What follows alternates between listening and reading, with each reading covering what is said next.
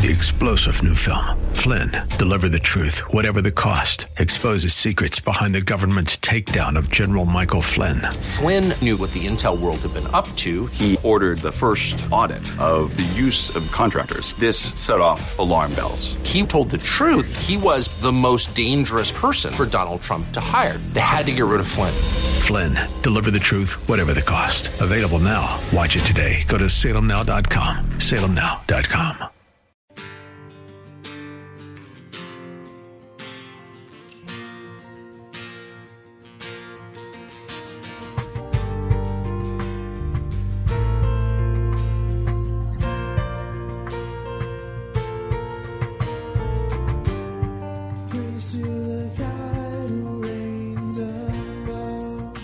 Merry Christmas, and welcome to In the Word, a ministry of Calvary Chapel of Orlando. We hope that God speaks to you today as we continue our study verse by verse, chapter by chapter through the Bible with Senior Pastor Will Ramirez. Today, as we journey through our special Christmas series, Pastor Will continues in the book of Hebrews, chapter 2, verse 10 through 19, with part 3a of a message entitled The Wonder of the Incarnation.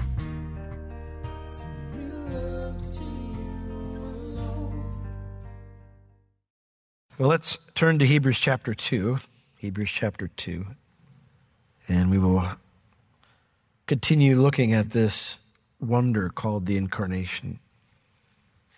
As we have been examining the incarnation, the idea that God became a man, we learn from Hebrews 1 that God loves us so much that he spoke to us not by a prophet or by an angel, but by a son.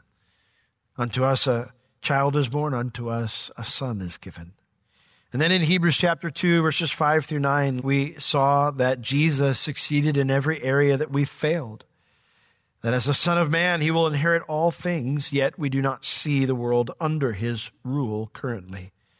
And so while this explains why our world is still a mess, even though God became a man and rescued us, it does leave us with a very practical question. How do we live in a world that's ruled by temptation, sin, and death? Well, the answer also lies in the wonder of the incarnation. This idea of Emmanuel, the God who is not just with us back then and not just in the future when he comes, but the God who is with us right now. So, Hebrews chapter 2, let's read verses 5 through 9, and then we'll pick up our study in verse 10. I'll probably read through the end of the chapter, but we'll pick it up in verse 10, our study. Hebrews 2 5 says, For unto the angels has he not put in subjection the world to come, whereof we speak. But one in a certain place testified, saying, What is man that you are mindful of him? Or the Son of Man that you visit him? You made him a little lower than the angels. You crowned him with glory and honor, and did set him over the works of your hands. You have put all things in subjection under his feet. Therefore, in that he put all in subjection under him, he left nothing that is not put under him. But now we see not yet all things put under him. But we see Jesus, who was made a little lower than the angels, for the suffering of death, crowned with glory and honor, that he, by the grace of God, should taste death for every man. For it became him for whom are all things, and by whom are all things, in bringing many sons unto glory, to make the captain of their salvation perfect through sufferings. For both he that sanctifies and they who are sanctified are all of one for which cause he is not ashamed to call them brethren, saying, I will declare your name unto my brethren. In the midst of the church will I sing praise unto thee. And again, I will put my trust in him. And again, behold, I and the children which God has given me.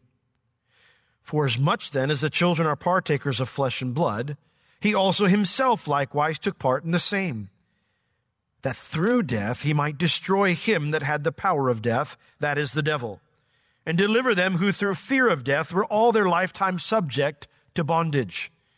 For verily he took not on him the nature of angels, but he took on him the seed of Abraham. Wherefore in all things it behooved him to be made like unto his brethren, that he might be a merciful and faithful high priest in things pertaining to God, to make reconciliation for the sins of the people. For in that he himself has suffered being tempted, he is able to succor them that are tempted. In verse 5, it explains to us that he did not create this world and give it to the angels, but instead he gave it to man. And man was made a little lower than the angels. We were not as qualified for the job as they were. We didn't have the skill set, the natural makeup that would make us superior to the angels. And yet God elevated us. He crowned us with glory and honor, elevated us above them by giving us dominion over the earth. And so, instead of receiving that grace of God and being content with that gift from the Lord, we rejected it for something else, the lie that the enemy sold to us. And we made a mess of our world. And God loved us so much that he sent Jesus into the world, and he was made a little lower than the angels as well for the suffering of death. But then, by being that faithful Son of Man, by succeeding where we failed, he was already glorified as the Son of God, but now as the Son of Man. He was crowned with glory and honor, elevated to that position of ruler over the earth. And yet we don't see all things under his feet yet. We don't see all the things under the feet of a man yet. We see a world that's in control of the enemy, that mankind follows his lies. But it explains that he, by the grace of God, should taste death for every man. He did what we could not do by the grace of God, lived as a man should live, and then died for us. So, how does that affect our everyday life? You know, God created the world to be ruled by man, but that's not how we see things now. We see Jesus. We look to our Savior at all times for everything we need, but what exactly are we looking at? And how can that affect our present experience of life in a messed up world? Well, we're going to see four things that Jesus' life did for us that enables us to move forward no matter what our day looks like in this present evil world. So in verse 10, we see the first thing that Jesus did for us by his life that enables us to live and, and shows us how to live. It says, For it became him for whom are all things and by whom are all things, in bringing many sons unto glory, to make the captain of their salvation perfect through sufferings. The phrase there became means that which is fitting, proper, or right, that which is in good taste. While Jesus needed to become a man in order to die for our sins, that's not the only reason for the incarnation. The incarnation was right. Like when you taste something and it tastes exactly how it's supposed to. Have you ever decided to make something because you, get a recipe for it and you know, or someone made it for you and thought, oh, that was delicious. I'm going to make it. And then you cook it and you take it out and you take a bite and you go, it's not the same. It doesn't match up. It's not equal to it. It's not in good taste, is what we would say about that. That's why when someone, you know, dresses a certain way at a, at a, at a gathering and that you're not supposed to dress, we say that's in poor taste, you know? That's what this word means. That which is fitting, proper, right, and good taste. While Jesus needed to become a man to die for our sins, it was right that he become a man, that he identify with us completely. For it says, it became him. It was right. It was in good taste. The one for whom are all things, that he's going to rule and reign, and by whom are all things, that he's always the one who has communicated God's will toward man. It became him in bringing many sons unto glory. He's going to elevate us as well. It became him as in good taste to make the captain of their salvation perfect through sufferings. The word there perfect means the full experience. It, it was right for Jesus to have the full experience of humanity through his sufferings. Jesus' life on earth was a process of identifying with us fully. You know, when the scripture talks about how he learned obedience as a son, it doesn't mean that Jesus didn't understand what obedience was in heaven. Certainly Jesus, uh, he's God. He understands all those things. But the concept here is he went through the full experience of everything we go through. He identifies with us. The incarnation cannot be contained in either just Jesus' birth or just Jesus' death. It is everything in between, too. I remember when uh, the internet first came out, I was alive before that. And, you know, the big thing, of course, was, you know, now, now you got to get a website, you know, and so everybody's getting a website. And so, you know, we had to develop one for the church. And so we're, you know, designing this website, trying to figure things out. What do you got to have on there? We got to have directions. You got to have a statement of faith. You got to do this. And of course, I thought, well, if people are going to visit our site and that may be their first point of contact, we got to put the gospel up there. And so I wrote this whole thing out, and I remember sharing with a, a buddy of mine, and I was explaining how Christ, he, all of his life is attributed to us. When we talk about how the righteousness of Christ is given to us, it's not just some ephemeral idea of, of righteousness or ethereal idea of, of righteousness that, well, you know, we've just been called righteous, but it doesn't really mean anything practically. No, the Bible teaches us that Christ's actual righteousness, his perfect life, is attributed to us. And I remember I had a friend read through. I said, make sure this sounds good, whatever. And he's like, I don't think this is biblical. And I was like, what do you mean it's not biblical? And so I studied the word on this. I'm like, I want to make sure I got this right. And sure enough, you see all throughout the scriptures that all of the life of Christ is attributed to us. And so we cannot contain the incarnation either in just a single act of a baby being born and placed in a manger, nor of him dying on a cross, even though those two things are wonderful in explaining God's love for us. They will unfortunately be incomplete if we don't take in consideration his entire life. You see, in heaven, Jesus could identify with our experiences of pleasure, joy, and triumph. He experienced those things in heaven. But through his life, he can identify with our pain, with our sorrow, our disappointment, our temptations, all the things that we go through. So, whatever you're going through right now, Jesus doesn't just know about it as God. I think sometimes we can, you know, someone says, well, well, Jesus knows what you're going through. Of course I know what he knows what I'm going through. He's God. He knows everything. Hold on a second. Let's, let's take a step back.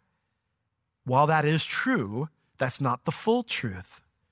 Jesus doesn't just intellectually know about it because he's God and he knows everything. He also identifies with it as a son of man. He understands. He gets it. He's lived it. Even if he didn't personally experience it, people around him did somewhere. So he knows. Not just here, but by experience as well. And as our captain, he knows just what to say and just what to do to lead us out of whatever tar pit we're in and to bring us to the glory that he's been crowned with. That's what it tells us here. That it was right to make the captain of their salvation experience these things fully through all of his sufferings.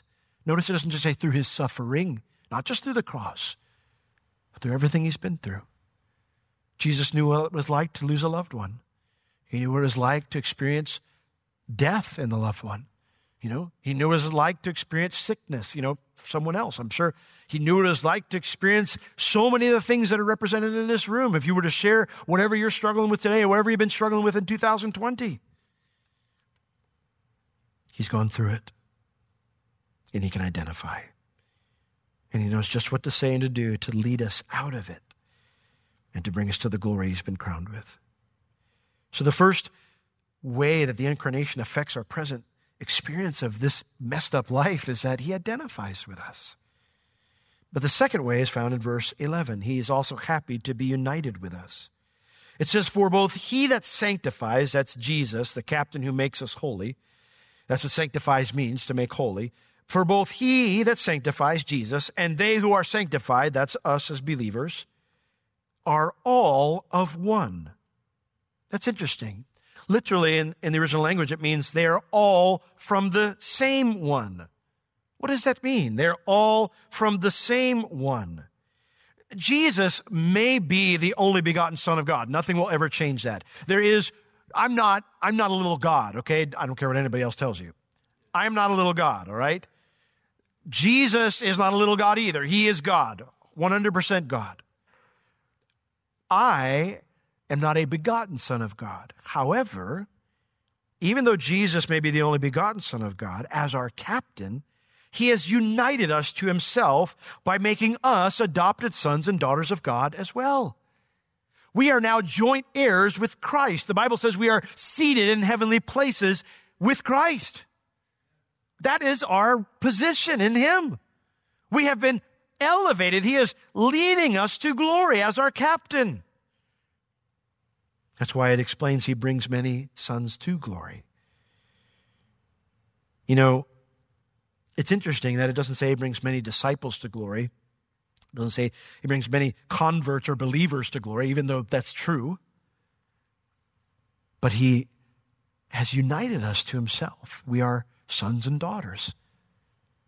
Isn't that awesome? you know, Jesus doesn't look at you and me and say, Well, you're only here because dad made me invite you into the family. Even though we were created small and insignificant, right? He doesn't see us as small and insignificant. It says, For which cause he is not ashamed to call them brethren. That's mind blowing. Jesus is not ashamed to call me his brother, you know? He's happy we've been united to him. He's happy we're part of the family. He's happy that we're joint heirs with him. He's happy that we're his bride. You know, no one's dragging Jesus to the altar. He is happy to be there. And he's looking for the day that the Father gives the nod so we can be reunited and be with him forever. He is happy to have us alongside him. Isn't that awesome? You know, if you have trusted the Son of God as your Savior, you are never alone. You always belong somewhere. You're always wanted, and you always have a future and a hope, no matter what's going on here or how someone else is treating you here. No matter who's rejected you, no matter who's left you no matter what this broken world has taken from you. You always have someone who is happy to be united with you, who will never leave you or forsake you. That's the second thing that Jesus did for us that enables us to live in this present world. The third thing is found in 14 and 15. Verses 12 and 13 are quotations from the Old Testament that confirm Jesus' mentality towards us. So I'm not going to go into those, but let's go to verses 14 and 15 because it shows us this third thing that Jesus did for us that enables us to live in this present evil world.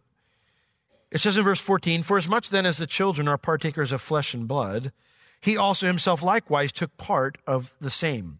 The children here are, are originally, you know, we, we read the scriptures, I believe it's in Matthew, it might be Luke, but it talks about how Adam was the son of God. He was not the a begotten son of God like Jesus. He's not, he was made in the image of God, but he was not in the very essence and nature of God. And Adam was a man, right? God created Adam and Eve in his image, and, and, and yet he called him a son. Now, that was not his natural position. It was not a, a, a, a family position in the sense of how it naturally happened. He wasn't there from all eternity, but he, we were elevated again, a gift of grace to the status of son and daughter of God. For as much then as the children, Adam and Eve, and then by nature, of course, us, since they have passed on that DNA to us, since we are partakers of flesh and blood, he also himself likewise took part of the same. Now, that phrase, a partaker of flesh and blood, is a, a Greek idiom, a Greek saying back then for human nature. They would always use it to describe something that was different than the nature of their gods, you know? When they would tell a story and their gods would get involved in the story, saying a partaker of flesh and blood would distinguish it, someone as a human being. We who were made human, for as much then as that happened, he also himself likewise took part of the same. The phrase took part means to become a member of a group. He joined our club. He joined our group. He became fully human. Now that's interesting because this wasn't something he was born into. You and I don't get a choice into what group we're going to be in.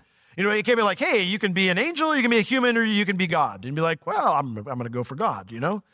Or I'm going to go for angel, you know? I'm definitely not picking the human part. We didn't get a choice. But Jesus did. And Jesus, he didn't join the group of angels. He joined our group in addition to being God. And through that, why did he do that? That through death, his death, he might destroy him that had the power of death, that is the devil, and deliver them who through fear and of death were all their lifetime subject to bondage. The word there, destroy, means to put an end to, to render ineffective, to abolish. That through his death he might abolish, render ineffective him that had the power of death, that is, the devil. And that's an interesting concept. And, and then it says that the devil, he, we were delivered, uh, who through fear of death were all their lifetime subject to bondage. We were delivered from the power of death held by the devil. Now, that's a weird thought because you think, what, how, how does Satan have the power of death? How does the enemy have the, that power? I mean, he can't create things. You know, did he create death? Well, no, he didn't create death, you know, but neither did the Lord. Neither did the Lord. You know, I, I hear people say things a lot about death that are incorrect. I hear Christians say things about death that are not biblical. Uh, for example, I'll even go to memorial services at times and I'll hear ministers say, you know, death is a natural part of life or death is a part of the cycle of life. I want to scream at that moment because I want to say, you don't understand the meaning of life then, because death is nothing like life. It has nothing to do with life. It's the complete opposite of life. How can it be a part of life? The Bible tells us that death is the last enemy that will be defeated. It is not a part of God's plan. That's why it hurts. It's why it stinks. It's why it feels so wrong. Because God didn't create it, He didn't make it. Now, Satan is not a creator. He can't create things. He did not either. The Bible tells us that sin begat death. And the Bible tells us something else that's very interesting about our enemy. While the Bible repeatedly tells us that God has no pleasure in the death of the wicked, it also states that Satan is what? A liar and a murderer from when? The beginning. Oh, what happened in the beginning? He lied to Eve deceived her, and what happened? She died. That's what the scriptures tell us. He's a murderer from the beginning. So while he did not create death, he has been a killer from the start. And death entered our world when Adam and Eve sinned. And Satan has not stopped. He and the enemy forces, the Bible tells us, desire to steal, kill, and destroy. Death was never a part of God's plan. It is the realm of the enemy. It is a power he wields, not death itself, but the, the power that, that death brings into our lives. We'll talk about that in a second, what it brings into our lives, but he wields that influence through his lies and through his deception and through his murderous heart. It is the realm of the enemy and it will be the final enemy that Jesus destroys. And because of these things, death is terrifying. And therefore, it is enslaving. We fear for it ourselves. We fear, we fear it for the ones we love.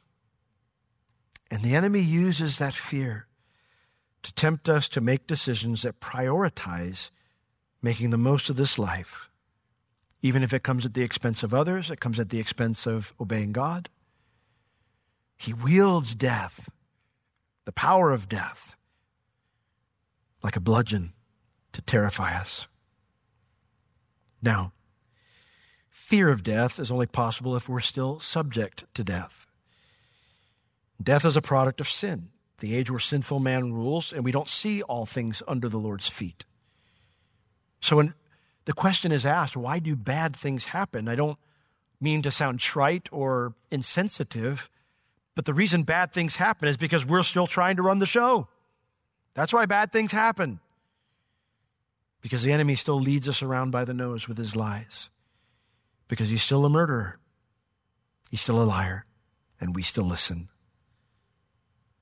Now, that's the bad news. the good news is if you're a Christian, you've been set free from that, right? That's what this whole point says here that Jesus rescued us from the power of death.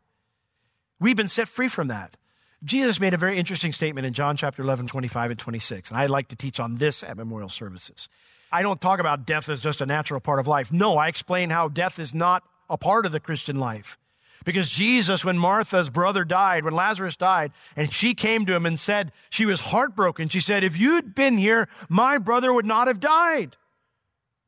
And Jesus says to her, He goes, Your brother will rise again. That sounds a bit callous, doesn't it? What do you. And she even, you see her response. What do you mean my brother's going to rise again? I know he's going to rise again. How does that help me right now? That's not the point. I didn't come to you because I go, I don't know if I believe in a resurrection. I came to you, Jesus, because my brother's dead and I have this pain right now. And what do I do? That's when Jesus replies. And he says, You missed my point, Martha. I am the resurrection and the life. He that believes in me, though he is dead, yet shall he live. He that believes in me shall never die. Do you believe this? Whew. Talk about being put on the spot. That's crazy, Jesus. What do you mean, never dies? I mean exactly what I said. I'm the resurrection and life. Martha, if you believe in me, like your brother believed in me, there is no death. There is no death. You see, for the believer, our last exhale in this body becomes our first inhale in heaven. We're absent here and we're with the Lord. This has been In the Word with Pastor Will Ramirez, a ministry of Calvary Chapel of Orlando. You can listen to all of Pastor Will's sermons and find other valuable resources online at www.calvarychapelorlando.com or on the Calvary Chapel Orlando app, available on iTunes and Google Play. If you have any spiritual or physical needs, please contact us. We would love to pray for you and assist you in any way we can. You can reach us at 407 523 0800 during our office hours, Tuesday through Friday, 9 a.m. to 4 p.m. Thank you for joining us today. We will see you next time as we continue to learn, walk, and live in the Word.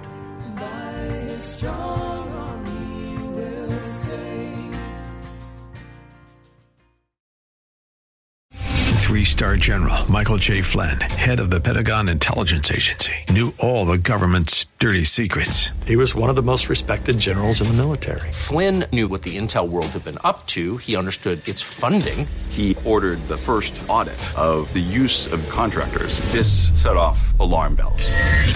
The explosive new documentary, Flynn, Deliver the Truth, Whatever the Cost, uncovers the facts behind this scandal. Flynn told the truth. He was the most dangerous person for Donald Trump to hire. I find out the worst enemy that I'm going to face in my life is right here in America. They took my assessment and they wanted me to change it. And I was like, I'm not changing it. They had to get rid of Flynn. With in depth interviews, archival footage, and never before seen personal records of the man behind the headlines. I just felt like I was drowning. Flynn, Deliver the Truth, Whatever the Cost. Available now. Watch it today. Go to salemnow.com. Salemnow.com.